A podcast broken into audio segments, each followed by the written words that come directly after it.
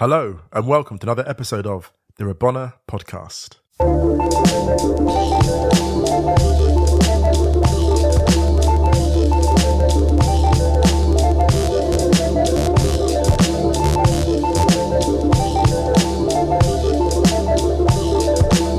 Hello again, and this episode is called The Unscheduled because we weren't planning to do it. I'm joined again by the wonderful Michael and the enigmatic, ever enigmatic producer Ryan. Michael, welcome back. Hello. Let's get straight into it. The tale of two semi finals England Croatia first up. Well, that's not a semi final we uh, had in mind. um, it's, uh, it's typical of this crazy tournament that we have two teams that, um, you know, they, they had no idea they were going to be at this stage. Right. And I, uh, I'm rooting for England for obvious reasons, but I think England have enough to do it. Why do you say that? Technically, tactically? Yes, yes. And I think they're improving as the tournament goes on. They beat Sweden. It wasn't a great game. It was boring, actually. Um, but they're getting better. I don't think Croatia are getting better. Okay, interesting. Um, and certain players for England are starting to feel a bit comfortable in Russia. They're um, they're comfortable in their own skin. Harry Maguire is one. Um, who would have thought? Well, who would have thought the whole back three? You know, if you'd said a year ago that we'd have a back three of Stones, Maguire, and uh, and, And Walker. Walker. But isn't this what we always wanted? We always wanted an England team that had this innovative approach. You know, it- it's kind of a, it's a bit Guardiola actually. You know, you wouldn't. Who would have put like you're saying? Who would have put Walker as a centre back? Hmm. Who would have broken out of the four four two paradigm? And Southgate's done all of that. I don't think Walker likes playing there. I think he's on record as saying, "I'm doing it for the team." That's the mentality of this team at the moment. They know that. Um, they know that individually on paper. I mean, look at the Belgian team. They they don't compare to to that or France. Um, and even the individuals that Croatia possess, England have to do. They have to. They're pulling together because they know that that's their secret weapon. But isn't that the key to all the really good teams? Though sacrifice. Look at Ashley Young. He's a left wing back. He wasn't even a left back a few years ago. He's sacrificed. He's made changes to to survive and adapt. Walker has seen something bigger than himself there. I think that's the great thing about this team. They're embracing discomfort. That's they're better for definitely yeah, that's definitely true. I mean, I think um, also a, a nod to Southgate for for even having the, the guts to go for a three five two. I mean, in some ways, it's like England couldn't sink any lower at the point when he took over, and it was just like he was the perfect coach for the for, for you know the for a mood of antipathy towards the the national team. Um, but he came in with this three five two. We've mentioned before that he played in that formation um, when he was with England, but um, the likes of Kieran Trippier, um, Ashley Young, and the fullbacks are so crucial to England. Yes. Um, they're used to playing in that formation, and it, they they haven't done it um, so much this season. But I'm thinking two seasons ago when Mauricio Pochettino switched to a three-five-two for a little while. Um, he, the first game he did it was the North London derby. Actually, it ended one-one, um, and people thought this is this is a gamble. Um, but it worked and he stuck with it for a good three, four months. Trippier became really used to that formation. Louis Van, Van Gaal was playing that formation um, for United. Ashley Young was playing his part in that. And I feel that England's key players um, are comfortable in this in this system, and that's another another reason why we're seeing the best of them. I think. I think that's right. He's looked at the skill sets of the players and found a system that works, which is sounds obvious, but it's what you have to do. And and it's something that a lot of managers don't necessarily put into practice. I mean, look at Sven Goran Eriksson. Well, you could look at m pretty much all previous England managers for for a long time. Well, Glenn Hoddle, actually, funny enough, you know, who was sacked for other reasons, but Glenn Hoddle is somebody who I think understood the strengths and weaknesses of England really well. And the thing about three five two that's wonderful, I think, is that it gives you so much solidity and structure. It allows you to rest in possession. You can flood the midfield. You can sit deep. You can become a back five, or you can push. The and we've seen Harry Kane influence the game by dropping back. right. Um, and Lingard, I think, has been one of the He's been just tremendous. he has he's been great, um, and he's getting better and better and better. We've seen it for United for a while. We're now seeing it for England, and I think he's he's approaching those kind of okay, superstar would be ridiculous, but he's he's he's becoming an a, an elite player. What strikes me about him? What I said to Finn the other day, his improvement scares me because this is a player who a year ago was not executing in the final third. He really wasn't. He wasn't finishing very well. His one touch play wasn't the best. And I think Rio Ferdinand said it best, I mentioned before the ability to play on one touch at high speed as a kind of eight in a midfield is something remarkable. And he has that ability. He has the ability to see the next pass. And I compared him before to Pedro, and I think, you know, I'll stand by that. Pedro was a player who was tremendous as a finisher, but what distinguished him was his ability to see what Leo Messi was going to do first. Mm. You know, if you watch the way that um, Pedro combines with Xavi, there's a 2 0 win that Barca had over Real and one of the Clásicos in the season when they swept everything before them. Mm. And the way that Pedro sees what Xavi's about to do, and the same in Champions League final 2011, this understanding of space, which, which Lingard and Pedro have that distinguishes them. And what worries me about him now, worries me, you know, really sort of strikes me is I didn't think that his peak was as far out of sight as it is. Yeah. I, I can't see his peak now. This is it. Right. This is it. He's this is what I mean. He's becoming an elite player. Right. And the sky's the limit for him, really. I mean, 2015, there was an under 21 European Championship. Gareth Southgate was the manager of manager of that England team as well. Um, and after that tournament, it wasn't a particularly successful tournament for England, but um, Southgate said Lingard was our best performer. Um, and I think Lingard's always felt comfortable playing under Southgate. Right. Um, and the fact that Mourinho has given him a chance now as well, you know, let's not forget that Mourinho gets a bit of flack for not playing enough young players, but he has given Lingard more than an opportunity and he's grasped it. And, you know, th- th- there was always this thing with Lingard that he was quite a slow developer. Um, physically, he was, he was small. I mean, he's, he's not the biggest guy, but he's, he works so hard and he has become stronger as well, by the way.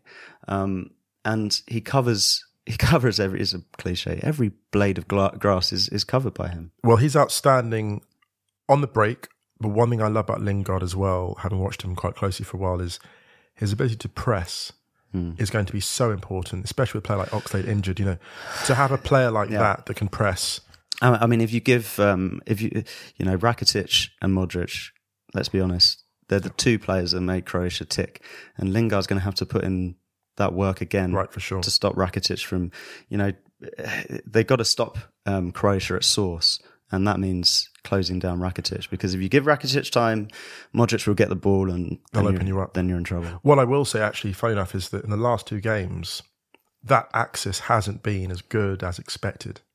And I think this is the thing. Croatia can be very tired. Yeah, they've played two absolutely. very grueling matches, physically and and mentally as well. Two shootouts. I mean, yeah. Rakitic is I don't know what is in that man's veins, but it's it's obviously not blood. Um, it's extraordinary. Those two, you know, two shootout victories, isn't it? Mm. And he scored the decisive penalty in each one. Exactly. It's extraordinary. Yeah.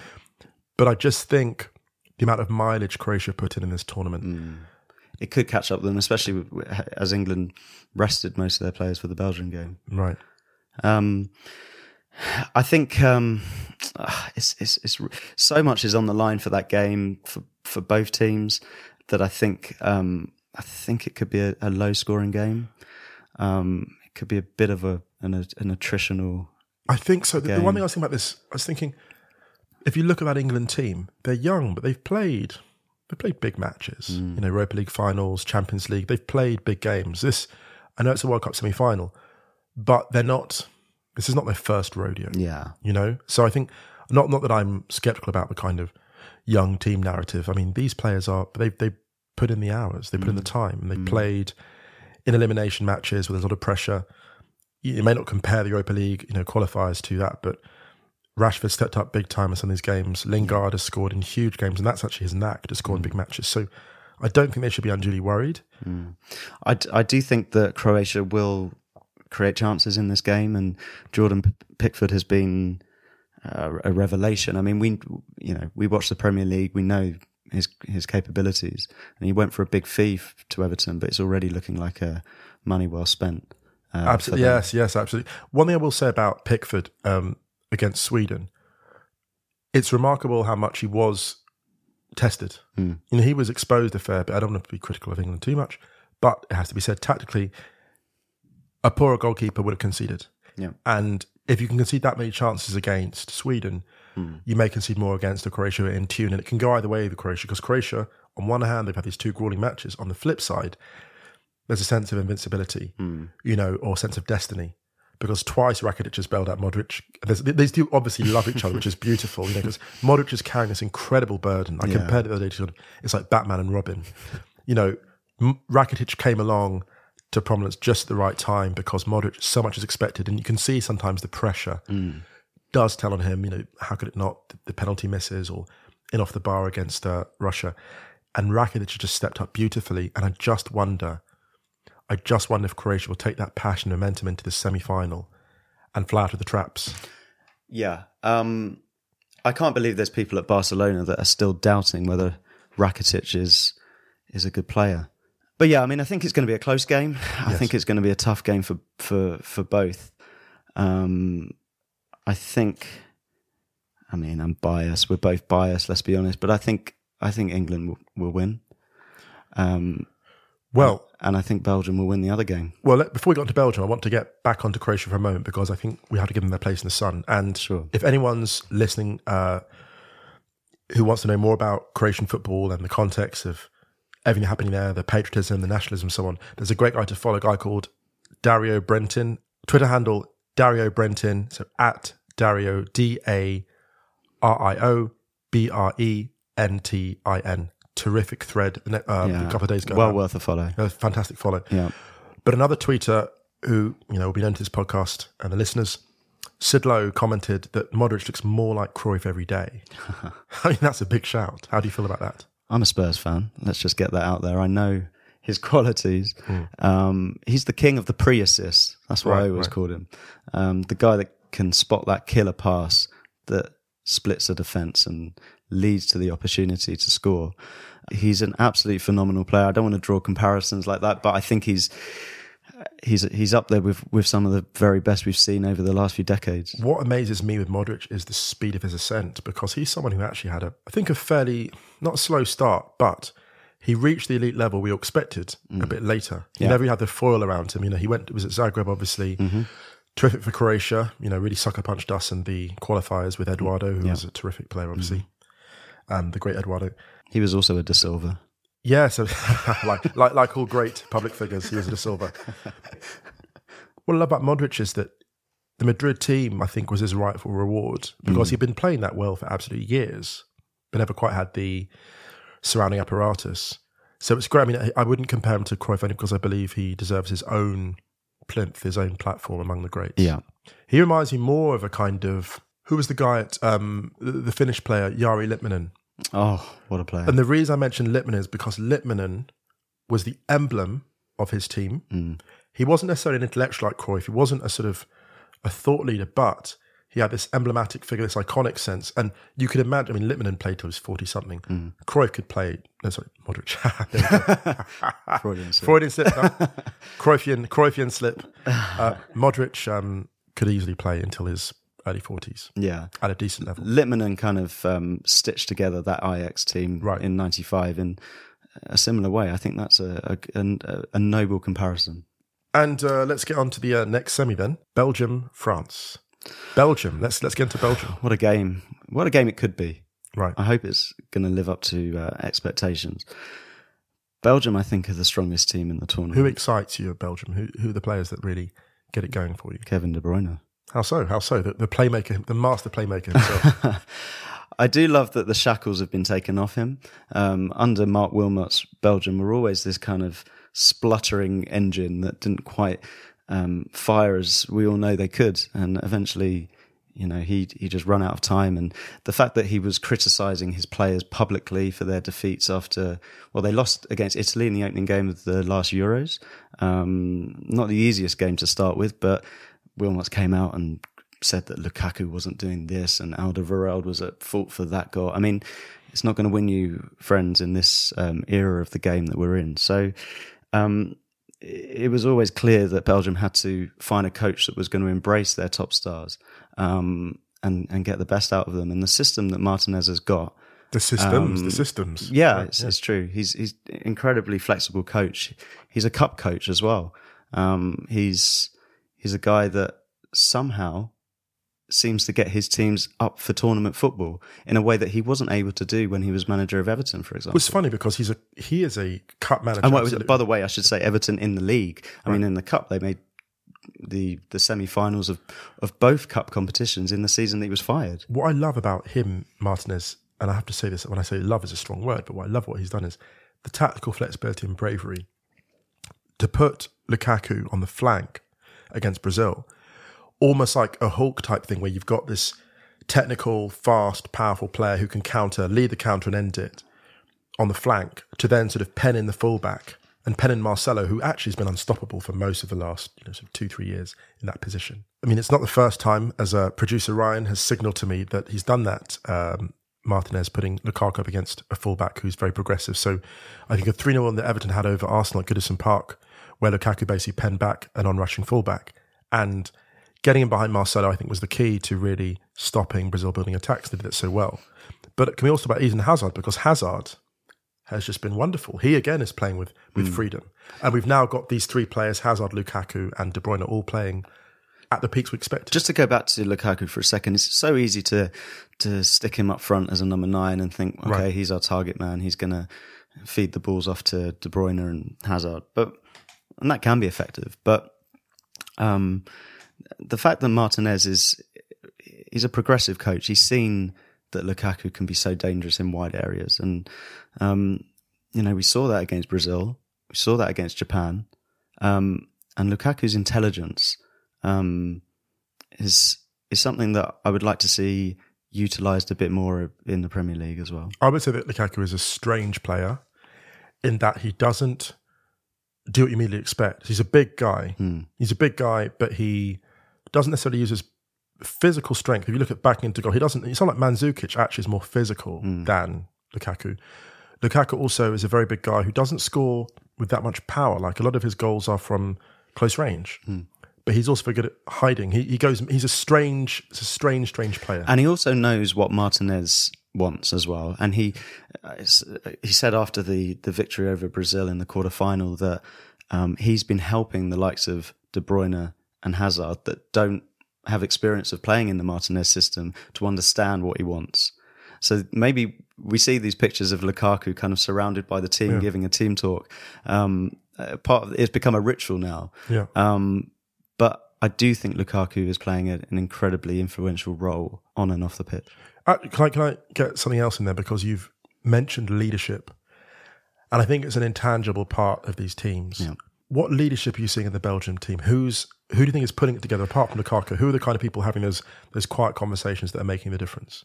You know, this Brazil, t- uh, sorry, this Belgium team have um, threatened to deliver these kind of performances for a long time, and there's quite a lot of experienced individuals in there.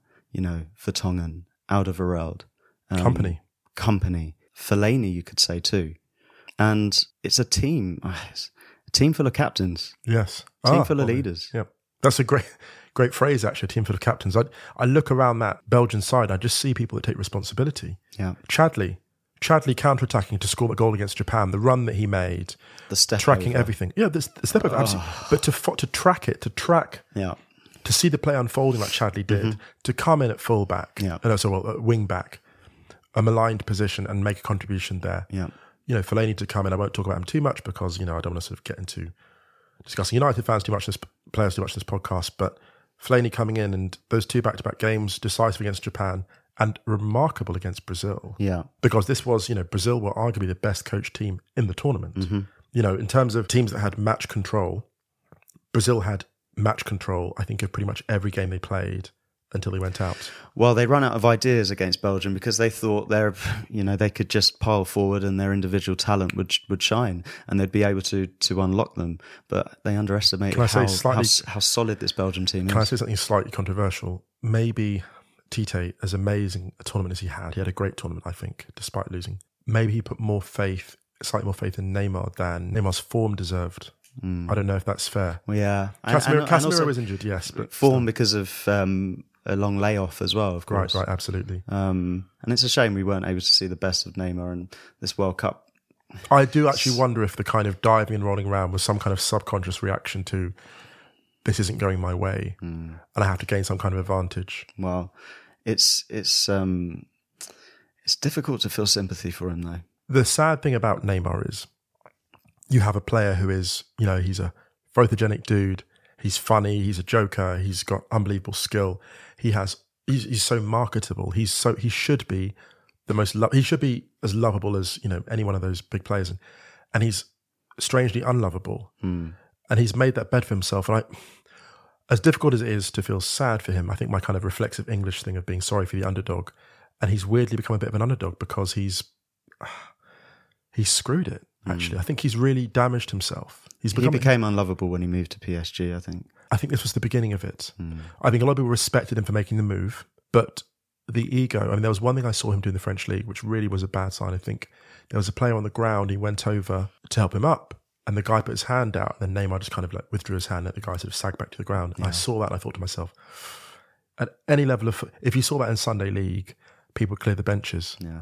And, you know, um, but one of the things, to get back onto Belgium, they have one of the qualities of all enduring and great teams, which is luck. Yeah. You know, the lucky substitute, not lucky substitutes against Japan. They needed things to go their way, and they did. Mm. The header went their way. Vertonghen's the looping header by was it uh, Vertonghen's header? Yeah, went their way. But also, you know, the penalty shout, which went through VAR. Mm. Gabriel Jesus, they looked at it and didn't give it. I think the ball was out of play. I think that's why it wasn't given. Do you know what I think? Can I be honest with but you? I but I have to say I'm not 100 percent sure about that. Can I be honest with you? it looked to me like a clear penalty in isolation. Yeah. But I wonder if all the rolling around made people a bit more skeptical. I don't think on a conscious. I don't think they were thinking. Oh, definitely. Look, I don't think they were definitely. thinking. I don't think they were thinking. Oh my goodness, this is a, you know, it's definitely let's not give him a penalty. Mm. And there was a sense of when you see the penalty in isolation, to me, it's a clear penalty. Mm. But in the context of all the rolling around, I just wonder if Neymar ultimately created some karma. Mm. And the strange thing too is that when Coutinho was called upon to score, I think Neymar did a great piece of play and cut in. The one time Neymar needed someone to bail him out, Coutinho couldn't finish, and it was so I think poetic in a way. It was yeah. like maybe you don't deserve to be bailed out because you haven't had a tournament that merits that. Just getting back to the semi-final ahead, Belgium versus France. Twenty-three of the forty-six players in those two squads are from African descent. Unbelievable. I mean, it's wild. I mean, what do you what do you make of that, Musa? I think people talk about when is an African team going to win the World Cup. Look, France and Belgium are not African teams; they're European teams, right? Mm. These people, Europeans, European born with African heritage. Yeah. What it does speak to is, you know, the, the footballing brain drain from from Africa, and it's it's such a powerful metaphor for colonial extraction because that's what's happened here. It's colonial extraction. You know, these players people can criticize Africa for not winning, but they don't have the infrastructure. They don't have a lot of players that will, the primary teams they play for, the countries they're born in. So it's really wonderful. It's great because you've got primarily West African countries that can watch these games and feel like a bit more attached and invested to it. And it's wonderful for me as well because I love to see, like, you know, I say that as, as a dark skinned African man living in Europe and working in Europe, there's a, there's a difficulty. There's, you know, living here in Berlin, working in Europe, continental Europe, the level of racism or the blatant nature of it is more extreme here. Mm. And I do feel that affinity with the players because I'm like, for them to have experienced this their entire lives and to merge as they have and be a credit to the countries, I just think is unbelievable. So, yeah, I think it's a really exciting sort of local derby for that reason. Absolutely. After the break, we are joined by the legendary, the one and only Philippe Auclair.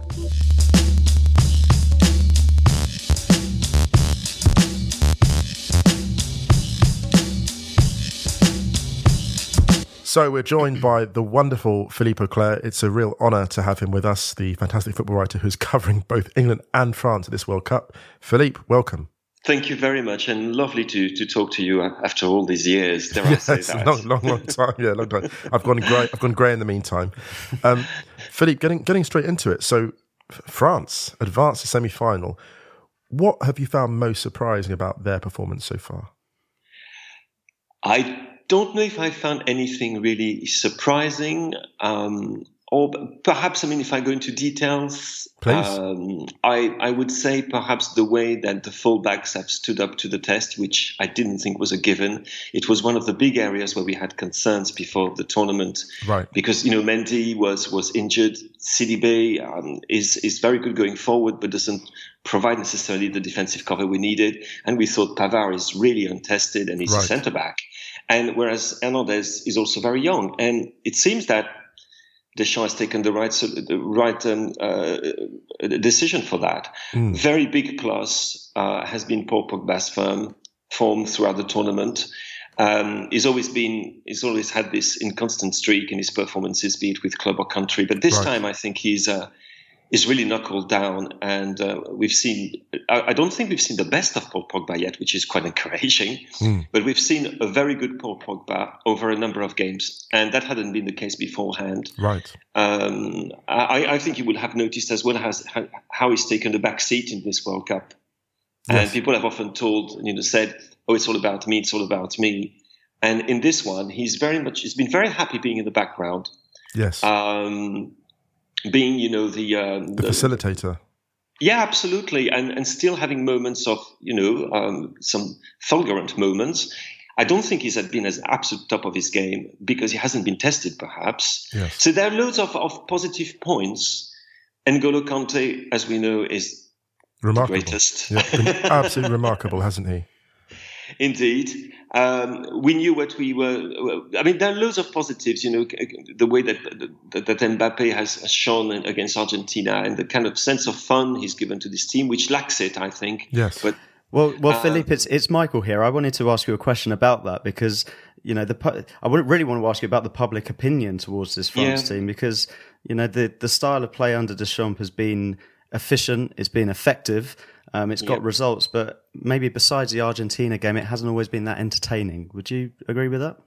I entirely agree with you, and I think it's always been the case. I think he's now um, uh, managed 81 games uh, at, the, at, the, head of France, which is more than any other manager uh, before him. Mm. But we've still to identify a Deschamps style, which is not, it's all about winning.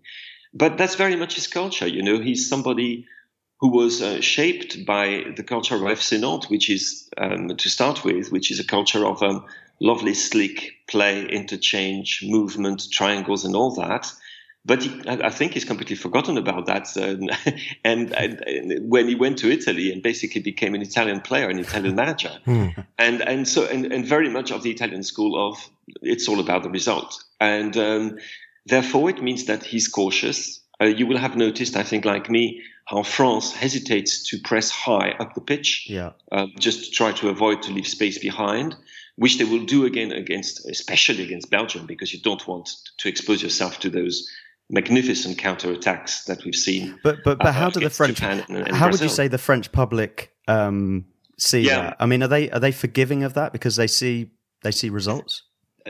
I think that they'll, they'll, become more and more forgiving. And also, the thing not to be forgotten about is that at the beginning of the tournament, the people who follow it are the people who follow football. As as the team goes deeper in a tournament, the people who start following the team are people who are not into football. Well, we've definitely They're, seen that with England as well. exactly, and, and, but that's the same in every nation, I would say. But mm. also, don't forget that France doesn't have the footballing culture of, of England, say, for mm-hmm. example, mm-hmm. um, uh, and and uh, that because of that, it's very much about the boys doing well and winning, and um, it doesn't really matter how. And and um, so so the I think public opinion with Deschamps at the moment is still, um, I mean, a is a mixture of confidence and and not everybody warms to that manager, and not everybody warms to that team, which is crazy when you think you're in the semi-finals. Can I can I just say, sorry to be rude and just jump in because we're at the semi-finals now, and we're talking a lot about entertaining France.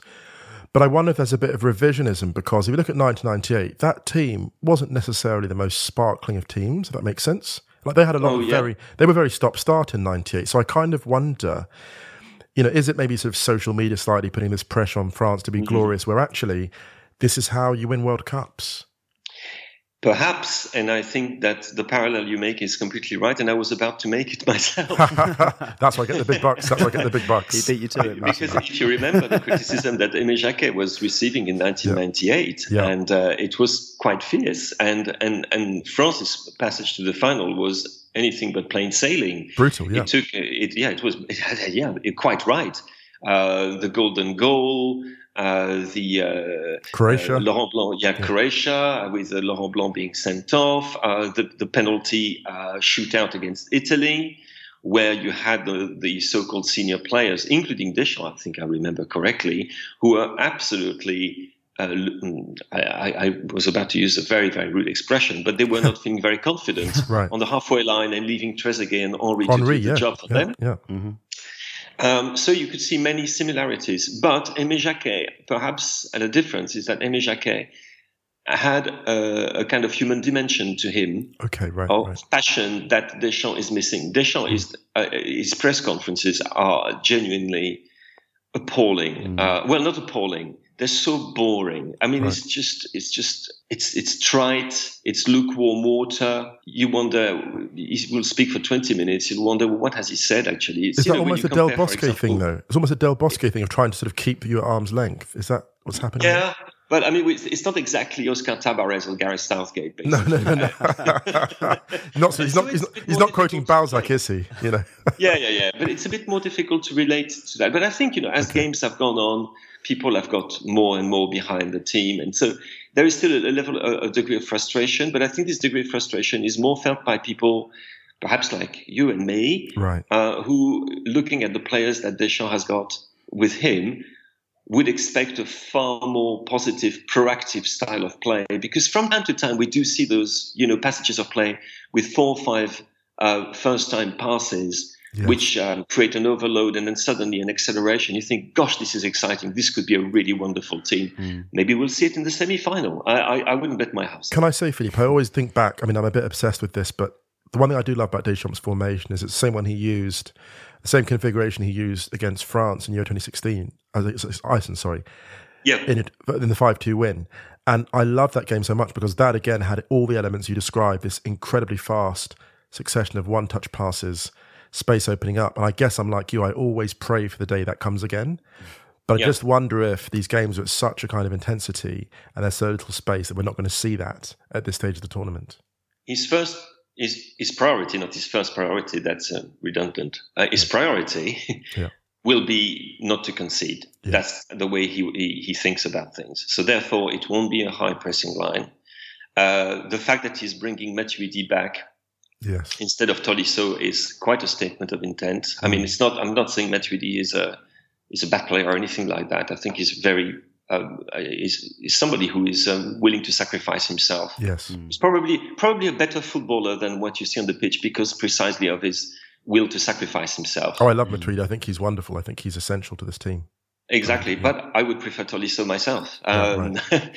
and I, I love the simplicity of Tolisso's passing. I love the yes, you know, yes. the, the, the, the, the difficult, simple pass. Tolisso is is a master of that. That's and they love, they love him in Germany. They love him here in Germany. I have to say, they really do. Mm. Yeah, absolutely. And um, and I, but it's going to be match Matuidi, so we know what to expect. Mm.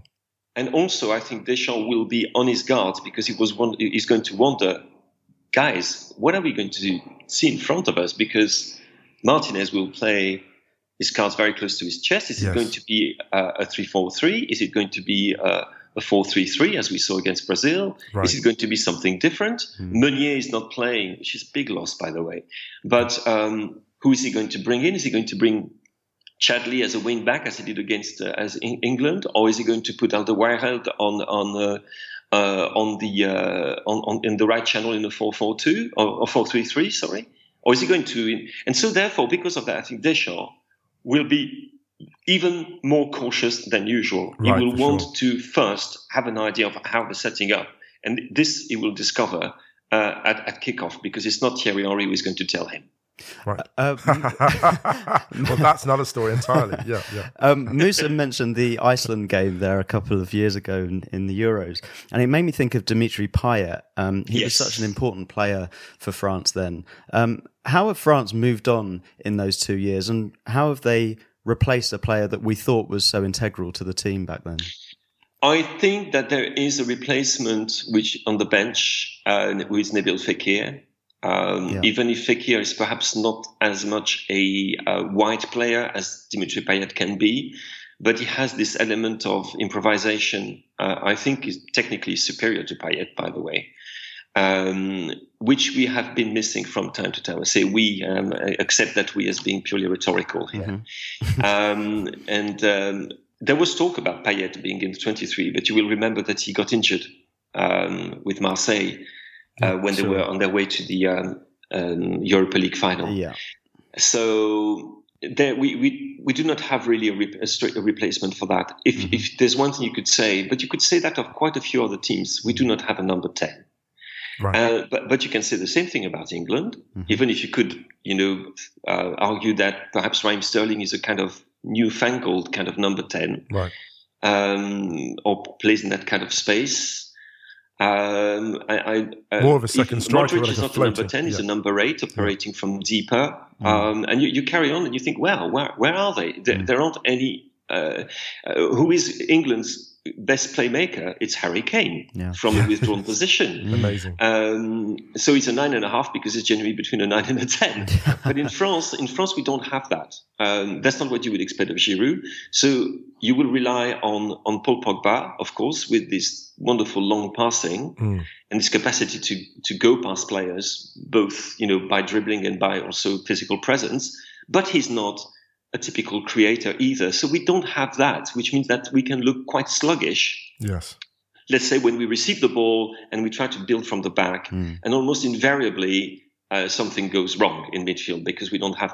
I think Kante could do that kind of thing because I think N'Golo can do anything that he wants, as far as I'm concerned. Yeah. He's, for me, he's been the best player at the World Cup since the beginning of the competition, and um, uh, but and that's also one of my problems with Deschamps. I wish I could see N'Golo Kante in the kind of role that we started to see him with Chelsea towards the end of the season, where he was going forward a little bit more, right? And and where you know he's a wonderful ball carrier. He, he can ghost past people. He's got he's blessed with acceleration. Yes, he's got a lovely eye for for for the threaded pass, and he. And he also is, you know, so intelligent in his position. He can shoot as well. Everything. He can shoot. Yeah, that's the thing. He's, he and he can shoot. He, can, he's underrated, actually. Yeah. So you wish you wish he could go forward a little bit more, but it's not going to happen because with Matuidi on the on the left hand side is there for um, you know the, for for defensive work as much as anything. Left or right hand side, by the way. Yeah. Uh, Pogba will have more of a free role, but operates doesn't operate really from deep. He's not going to operate in front of the back four. So Kante has to stay there, and I think in a way we limit ourselves by doing that. Yes. Um, but you know, um, there, there, are. It's it's one which I, I, I do not know how to call, and I do not know how honestly most people in France know how to call because we're, to be honest, we're, we're a little bit uh, uh weary of, of wary of that Belgian side. Right. Um, You've seen what they can do. Yeah, I mean, we've seen what they could do against a, a top top team, probably the best team in the tournament. In in, in uh, you know as Brazil was. Do, does, does, it concern you then that the the fullbacks um, in that French team are are a little inexperienced, despite having impressed already? Yes, a little bit. Um, though, um, I mean, I think Pavard has been playing well above himself. I mean, I'm I'm I'm really admiring of the of, of this young man who remember is, is a centre back has played centre back for for for Stuttgart, for Stuttgart, yeah. for Stuttgart all through the season. Plucked you know, from almost nowhere. Yeah. And uh, oh, don't, don't don't let, don't let any Swabians. Sorry for anyone from the Swabian region listen to this podcast. I was not. I do not approve that. I'm not a regionalist. Sorry, sorry. Germans get very uh, touchy about. Apologise to Mario Gomez. but, uh, you've got to remember as well that Pavard is the one uh, on, on who, who is nutmegged by Angel Di Maria in a, in a game um, in, in a, which leads to one of the Argentinian goals uh, yeah. in the end. And, uh, you know, France conceded three goals against Argentina. Yes. That's an awful lot against a very poor Argentina. Can we just have a quick shout, actually, for Pavard, the bravery of getting forward? Because in the 15 minutes before he scored, Di Maria was running riot. Like, you yeah. know, literally had just, you know, Di Maria, he was kind of like a, such a, strange, such a strange player, had kind of fallen asleep for the first 40 minutes, then really erupted. And then you have Pavard coming in and kind of redeeming himself with this incredible strike, yeah. which is still my goal of the tournament just because of the context, the timing, the manner of it all was really wonderful. I think. Uh, we, are not going to keep you that much longer because we know you are very pushed for time. But I want That's to be. Right. I want to just throw in um, a question about Henry because I feel it's unavoidable at this point. Mm. That's so fascinating how you've got this guy who's like you know this. The, the, the spearhead of the golden generation for France, who is now the spearhead of, of Belgium's attacking intensity in many ways, and what, what, what's going? What? How do you see that dynamic? Isn't that extraordinary?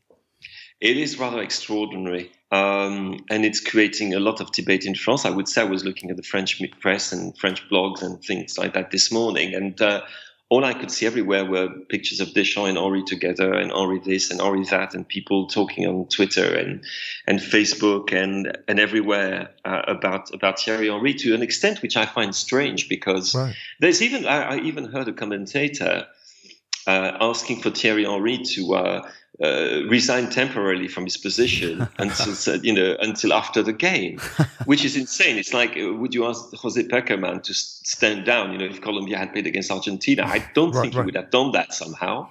Um, I don't think uh, Ernst Happel would have stood, you know, stood down uh, if if, if the Netherlands had yeah. played against Austria or whatever. I mean, it's ridiculous. And and um, but it's it's reached that point. But it, I think it says a lot about the very fraught relationship there is between French football and Thierry Henry. Right. It says more about that, I think, than about anything else. What's behind that? He's not. He's not even the first assistant. He's the second assistant. I mean, it's, it's uh, uh, but Graeme Jones is, but, who is the, there, the first assistant. But Philippe, Philippe, come on, let's be. He's there though. He's in the Belgian. I mean, I'm not trying to be. But what what's what's happened there? Because you're someone that's got a good radar, a good inside track on this stuff. That dynamic, you know, you, there's a lot of teams you could have worked for other than Belgium. Why? What has prompted that? What are the dynamics okay, going on there? That's, I can tell you exactly what happened. Um, first of all, there was a, it's quite complicated because when Thierry is in this position where he has this contract with Sky going until 2020, yeah. right? He lost his coaching position at Arsenal and was looking for ways to carry on his apprenticeship. And he, um, I think he had talk, he talked to Ralf Rangnick, uh, who obviously is you know part of the Red Bull group. Yeah.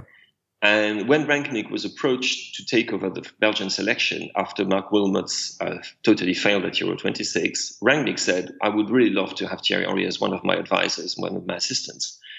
Rangnick wasn't kept uh, and, and, wasn't chosen. Uh, but the guys at the Belgian Federation thought that would be a great idea if you could get Thierry. And when Roberto Martinez was um, uh, was uh, chosen, uh, he was told, by the way, would you take Thierry? And and Roberto said, yeah, yeah, yeah. It was not his idea at the beginning, but he, he thought, yes, that would be actually a great thing. He knows my players. He knows many of the, you know, he's got fantastic experience. He's, he's somebody who is a master in the art of analyzing forward play yeah, let's have him. And so he took him on, and it was a deal which was done on the yacht of one of the uh, Belgian federation's uh, uh, panjandrums wow. uh, just after the Super Cup uh, in Monaco. And uh, the deal was done, and then Thierry joined as a second assistant. And also because, you know, uh, Belgium would leave him the time to work with Sky. He was not supposed to be there all of the time. He could join them when he could. He wouldn't be paid for his. It was basically a it's great you're here. Oh, thank you very much for having me, sort of things. And then afterwards, of course, Thierry loves to be on the training ground. He loves to show off on the training ground. Training ground, believe me, still does that. Uh, and then, me. you know, he's obviously quite close to some of the players. He knows these players for having actually, in some cases, I wouldn't say he's played against them, but mm he's, he's, he's been close to them for a long time. And therefore, it grew from there. And nobody thought it was a problem until about 48 hours ago. and and, yeah. and the thing is that if France had wanted Thierry to, to, to be part of the French setup, well, all they had to do was to get in touch with him. It's not that, well, it's difficult to get in touch with because he changes his mobile phone number every three months. But, you know, there are channels through which you can get access to him. Yeah. Uh, I'm not, I don't think that him and, and, and Deschamps are, are particularly uh, are bosom friends either. Mm. Noël Le Graët, the president of the, uh, the, the, the, the, president of the, of the French FA, is not exactly uh, somebody who is uh, his closest friend either. Um, Thierry chose quite a while ago, I wouldn't say to turn his back on France, he would never do such a thing, but to live outside of France, right. be it in, in, in England or, or, or, in the United States. Thierry didn't like the way at all that he was supported or not supported after the, the hand of goal incident against Ireland in 2009. Right. There are lots of things which have happened, which means that the links between the French national team and Thierry are not what they should be for somebody who is our record goal scorer and one of the true greats in the history of our football. It's very sad. And Philip, what will happen if Belgium win? Do you think those that relationship will be even more strained? Yeah, of course. Uh, I, I, Thierry has never been. Thierry is somebody who is respected and admired, but not very much liked. Right. Whereas Zizou, everybody loves Zizou, or almost everybody loves Zizou. Platini, everybody loves, well, the player, not the administrator. Uh, or, or, or Giresse, or Thuram, people have got a, you know, people right. love them, or, or Desailly, or any of the heroes of, of, of 1998. People love Emmanuel Petit, and you can carry on like that. Um, even, you know, N'Golo Kante, for example, is absolutely adored in, in France. Uh, but Thierry, no, you know, he's, he's a bit aloof. There's, a, there's always been a, it's funny because Zidane had, Henry had maybe an aloofness, but Zidane was unknowable. I think there's a slight difference there. That makes sense. And it was easy. Yes, but but Zizou yeah. has got this, and, and the I agree with you. I agree there's, with there's you. A difference, this, difference, this inscrutability of, yes. of Zizou. Yes. But uh, Zizou has also got this smile. Yes, absolutely. which is just like it makes you melt. Basically. He's a charmer and and uh, he's a charmer, and also he's somebody. I mean, who has done so much. Um, I mean, he's one. Yes. He's at the apex of our game. I mean, it's between him and Platini as our greatest ever player. Right, right, absolutely. And and um, and also, I suppose there is something poetic in in in, in Zizou's game, which is Zizou's game is poetic. Thierry's game is balletic. It's not the, quite the same. Ah, yes. This is this is why we got Filippo Camerabona. This is the best. like what, what, a beautiful piece of writing. Um, Philippe, can I just uh, before and um, before we, we, we should be wrapping up because obviously we've taken a lot of your time already. But one last thing I do want to ask. One last thing. In 1998, we had this whole conversation about what this multicultural team meant for French society. Uh-huh. 2018 now, and you know, politically things have gone in very different directions. So it almost feels like maybe that was a false dawn, but we shouldn't have expected more in retrospect. Mm-hmm. How are people feeling about the team now? Is it just a good football team and it doesn't mean much to have this multicultural side, or is there something more to it than that? I don't think we have the same vibe. Right. Uh, I think you have that vibe with Belgium completely, utterly. Right. Um, Brussels is a fabulous place to be in at the moment. Mm. Um, perhaps as well because the Belgian team is even more diverse. Right. And then it's just crazy actually when you look at it. It's just amazing. Extraordinary, yeah. yeah. Uh, and, um, and and and I don't think that's necessarily the case um, for France. I mean, I I think we've gone past that in a way. Yes, yes, yes. It does, does, feel like um, and and uh, I think people have gone past because it's part. It's it's an illusion yeah. But I, I, I, I, would, I would argue that it is a very positive illusion and that you should make the most of it, just like people should make the most of what's happening around the England team at the moment. Yeah. You should really yeah. love it, uh, cherish it, um, milk it for what it's worth. Mm. Because it might not be so great afterwards, but at least you know have a good time, guys, and may this help you know uh, everybody in the future that it can if we can achieve it for football we can achieve it for something else and that's that's the thing. And i, I think I, I, might surprise you musa but i think this this france team is less diverse than the one 1998 yes actually yes i think it, in terms of the variety. Yeah. In terms of the range because of, yeah, for example yeah. we you know there's you know, you had Djorkaeff, which the Armenian. We had a Basque uh, as well. We had Lizarazu, my man Lizarazu. Yes, yes. Uh, we had Deschamps is a Basque as well. Don't forget that. Yes, absolutely. Um, uh, we, we, had New Caledonia with Christian Karembeu. Yes. We we had the Italian uh, as well uh, background with uh, Vincent Candela. Oh, we had the Breton with Stéphane Guivarc'h. Mm. It's like, and, and, you had, of course, the African, you know, or, or, you know, Patrick Vieira from Senegal, and, yes. and you could carry on like that. And you had Zizou, who was a Kabyle from Algeria. It was like an Marseille. international flight so that last It was incredibly. It's like, a, wow, what? Oh, and you also had in 1998, you had the Portuguese huge community in France with Robert Pires. So ah, it's it's uh, it's it's not quite the same thing, but it hasn't had the electrifying effect yet that the Black Blanc generation of 98 had. And um, so maybe things will change if, if France goes past Belgium yes, and yes, goes yes. past Croatia or England in the final. It's possible. But I think we're more looking at this team as being a football team that a representative of a new France. Right. Whereas the Belgians, I think we're looking at the representatives. I don't, I think of a new Belgium, but of the true Belgium that I love so much. Mm. And and we're seeing that Croatia is very much old Croatia, Yes. and and England is very much a kind of New England that people feel very comfortable about. Yeah, no, that's and that is encouraging given our political standpoints. Um, I, also, I, can't tell you, you know, yeah. being here, it's um, I mean, I'm in London at the moment, and I'm just loving the fact that people who in the past would have had some qualms about supporting England yes. genuinely don't have a problem at all and that when the Conservatives or whoever actually or Corbyn, yeah. let's not talk about UKIP, yeah. try to say, "Oh, come on, England," everybody goes.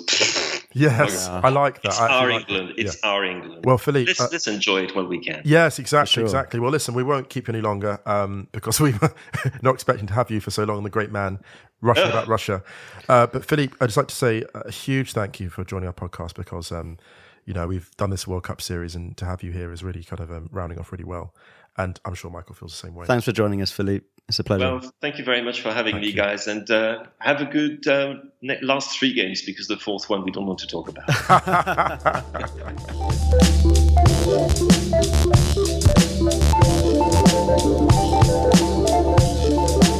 And that brings us to the end of another episode of the Rabona podcast. Michael, thank you so much for joining us. Always a pleasure. Thank you all for listening. Please follow us on social media Instagram, Facebook, and Twitter, the same handle in all three cases at Rabona Mag. Please subscribe to us on iTunes, rate and review if you feel so daring. Please recommend us to a friend, to an enemy, why not, to a family member. And we will be joining you again for one last episode of this World Cup series. Thank you so much for following it, either before or after the final. So please tune in and check us out.